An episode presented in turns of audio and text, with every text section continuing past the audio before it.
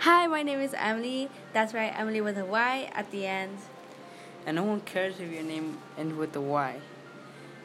Hey, I'm Ulises, and Pod Here we're going to talk about life stories, love stories, spooky ones, and other stuff. This is just our introduction to invite you to Pod Story. Make sure you stick around so you don't miss when we post our first Pod Story. We love you and bye.